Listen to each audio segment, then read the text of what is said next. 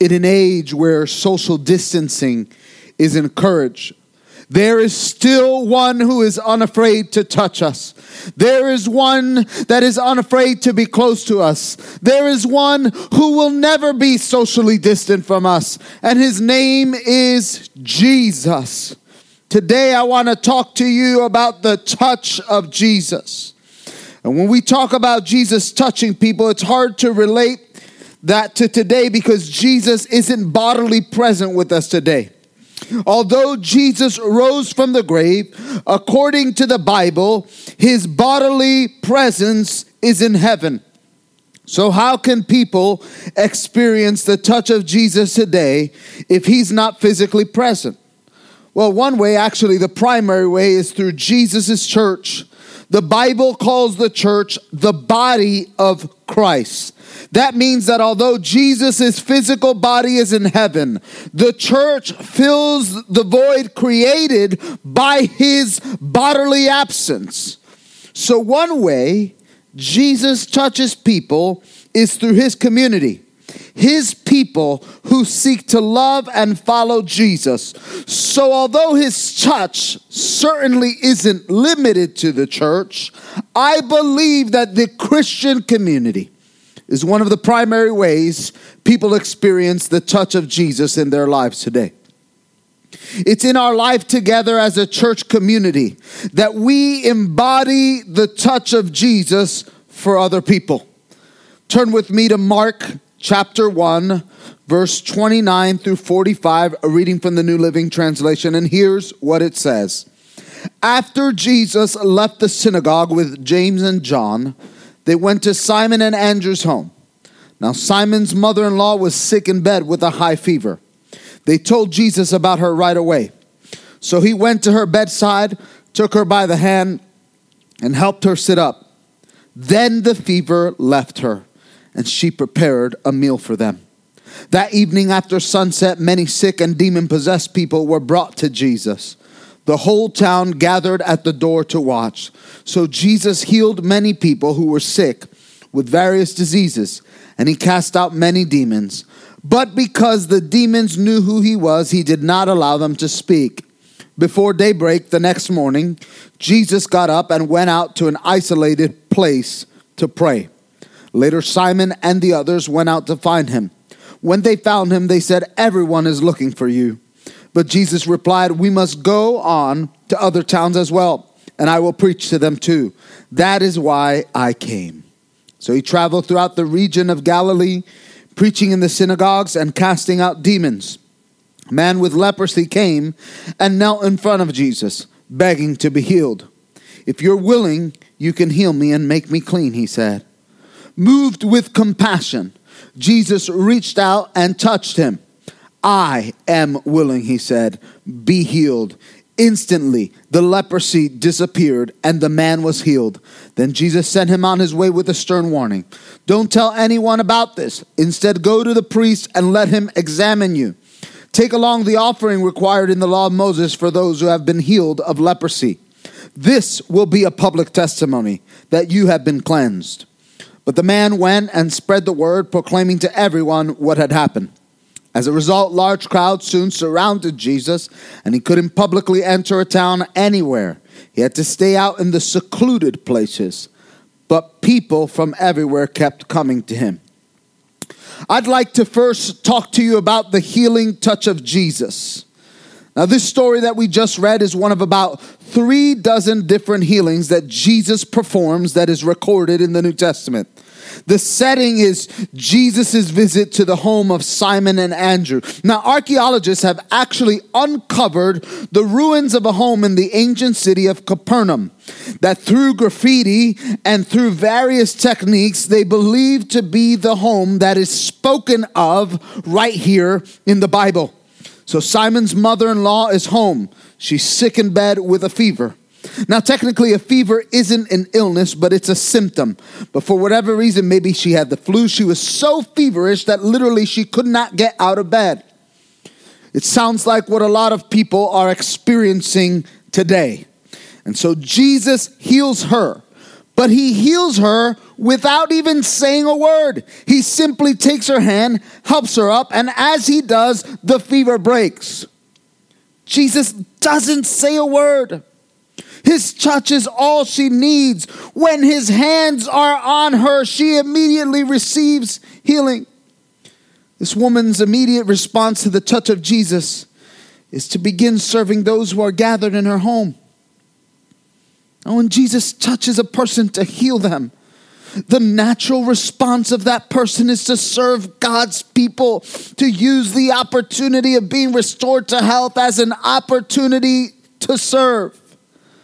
Now, this miracle isn't very spectacular. It occurs in the privacy of a home witnessed only by Simon, Andrew, James, John, and of course, Simon's mother in law. Yet by that evening, the entire community gathers at the doorway to Simon's home for healing and prayer. I could imagine the scene if you could just picture it with me people having every possible kind of sickness, limping, walking, being carried or dragged to this miracle worker named Jesus. Perhaps amputees who lost their limbs in battle, epileptics, people with birth defects and abnormalities, people feverish with deadly diseases. See, there's nothing that's quite so humiliating as being seriously sick. When you're really sick, you can't even control your bodily functions people poke and they prod at you, trying to figure out what's wrong with you. Picture the scene as a multitude of sick and diseased people gather in front of the house for help. What an incredible sight that must have been. By touching others to heal them, Jesus shows us his authority. Jesus' healing miracles are another sign that the kingdom of God has invaded human history. So, the miracles that we witness in the Bible and the miracles that we pray for and that we see today are proof of God's intervention in human history in a special way. It is proof that the rule and reign of God has broken through our rule and reign on earth. Now, Jesus didn't heal every sick person he came in contact with. And even those he healed eventually ran the course of natural life and eventually died. So Jesus' healings here are partial. They are a taste of what our future life will look like in God's eternal presence. See, physical healing points us toward our eventual resurrection and the enjoyment of eternity in God's presence. Jesus' touch still comes to people, and it often comes through his church as we worship together. Even though you're at home, watching online, watching on your phones, as we pray for each other and follow Jesus together, the healing touch of Jesus comes to people. We need to constantly remember that physical healing in this life is only a foretaste. It is just a taste of the real thing that is to come. Well, healing does come. We should rejoice and thank God. But when it doesn't come, we shouldn't beat ourselves up or try to figure out just the right formula to pray or the right way to pray. We simply keep walking. We keep following Jesus. Full and final healing will come at the resurrection. Until then, the healing touch of Jesus is mysterious to us. And although the word touch isn't, in fact, used in this next segment that we're going to talk about, Mark 1 35 through 39, I think this touch is speaking about Jesus' need for the Father's touch. See, after a busy day of healing, Jesus gets up before anyone else in the house. He slips out while it's still dark to find a lonely, solitary place, a place where he can be alone with his thoughts, a place where he can seek his Father without distractions.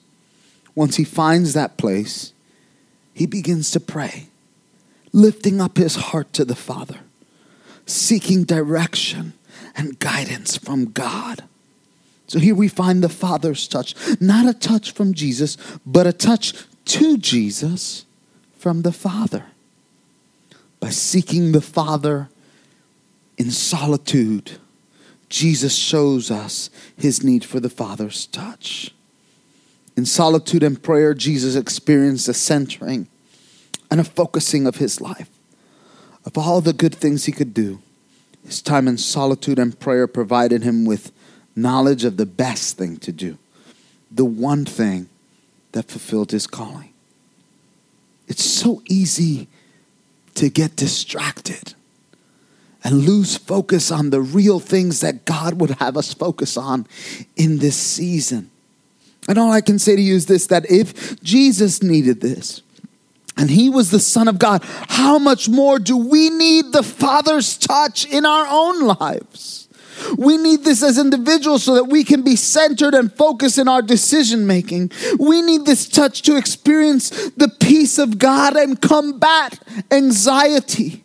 We need the Father's touch in solitary prayer so that we can know who we are, what we were made to do, and what the next step is in accomplishing what God wants us to do.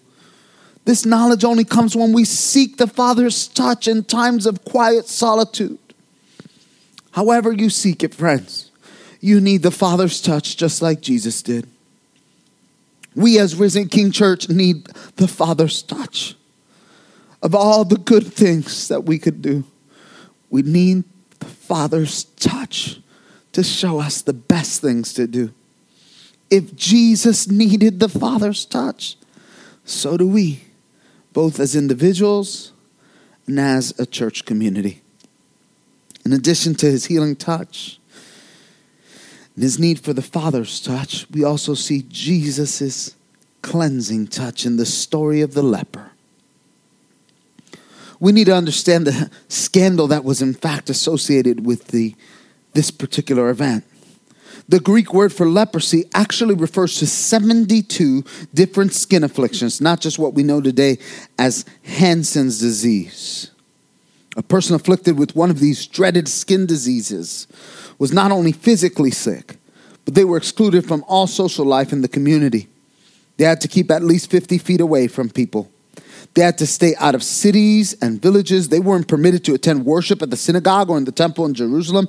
They lived in constant quarantine from their families and friends, living in the fringes of society as social outcasts. It, it was a horrible life, a life of exclusion, humiliation, a life of stigma and shame. If you even touched a leper, you became ceremonially unclean and you had to stay out of town until you went through a purification ritual. So for this guy to even approach Jesus was a scandalous thing. If you saw a leper approaching you, your natural reaction would have likely been to run so you wouldn't catch whatever they had. And so you didn't have to stay out of town as well. Yet this man presents himself to Jesus and requests cleansing. Notice he asks for cleansing, not just healing, because this guy isn't just sick. Society views this man as defiled, filthy, tarnished. So he not only needs cleaning, he, he not only needs healing, rather, he needs cleansing, restoration back into community. And he has no doubts as to whether or not Jesus can even make him clean. It's just a matter of whether Jesus wants to. Jesus responds with compassion. Instead of feeling repulsed, Jesus feels affection and concern for this man. Instead of recoiling back, he reaches out and touches him. Instead of running away from him, he runs towards him. Jesus breaks all the social rules by touching him. Yet, as Jesus touches this man, instead of the contact defiling Jesus, it cleanses the leper. Jesus tells the man to keep his experience quiet and to go to the temple in Jerusalem to get a clean bill of health. See, to re enter society, a leper had to be assessed by a Jewish priest. And although a priest could declare someone to be clean, only Jesus could have made that person clean. And this man is doesn't really listen to Jesus' request and instead spreads the news of his cleansing to anyone who will listen. In fact, the Greek word for spreading the news that we see in verse 45 is the same word that we know today as preaching. This guy preached to whoever would listen. So much so that Jesus couldn't even enter into a town freely anymore. Notice how the tables have turned in the story. Before this miracle, it was the leper who had to stay outside of the town in the lonely places. It was he who could not enter a town openly. But because of his cleansing, now Jesus is the exile, the outcast, the one who has to stay in lonely places. That should speak powerfully to us. You see, Jesus takes the burden of the leper upon himself when he heals him. The story speaks to us about the cleansing touch of Jesus. By touching others to cleanse them, Jesus shows us his compassion. Jesus gave this man far more than physical healing. He showed him compassion, concern, and love. He gave this man the ability to re enter society, to move back into his house, perhaps with a family that he had not seen in such a long time, to now begin to support himself by working to worship in the synagogue again, to enter into the temple once again. Literally, Jesus gives this man back his life with just his cleansing touch. See, Risen King Church is a part of the body of Jesus Christ on the earth. That means that Jesus' cleansing touch of compassion comes through us, through our touch, through our love, through our caring the cleansing touch of Jesus shows us his compassion. His compassion is still today working through us, his church. Friends, out of these touches, which touch do you need the most today? How is it? In which way do you need Jesus to touch you today? I want to invite you into a time of prayer so that the Holy Spirit will touch your life.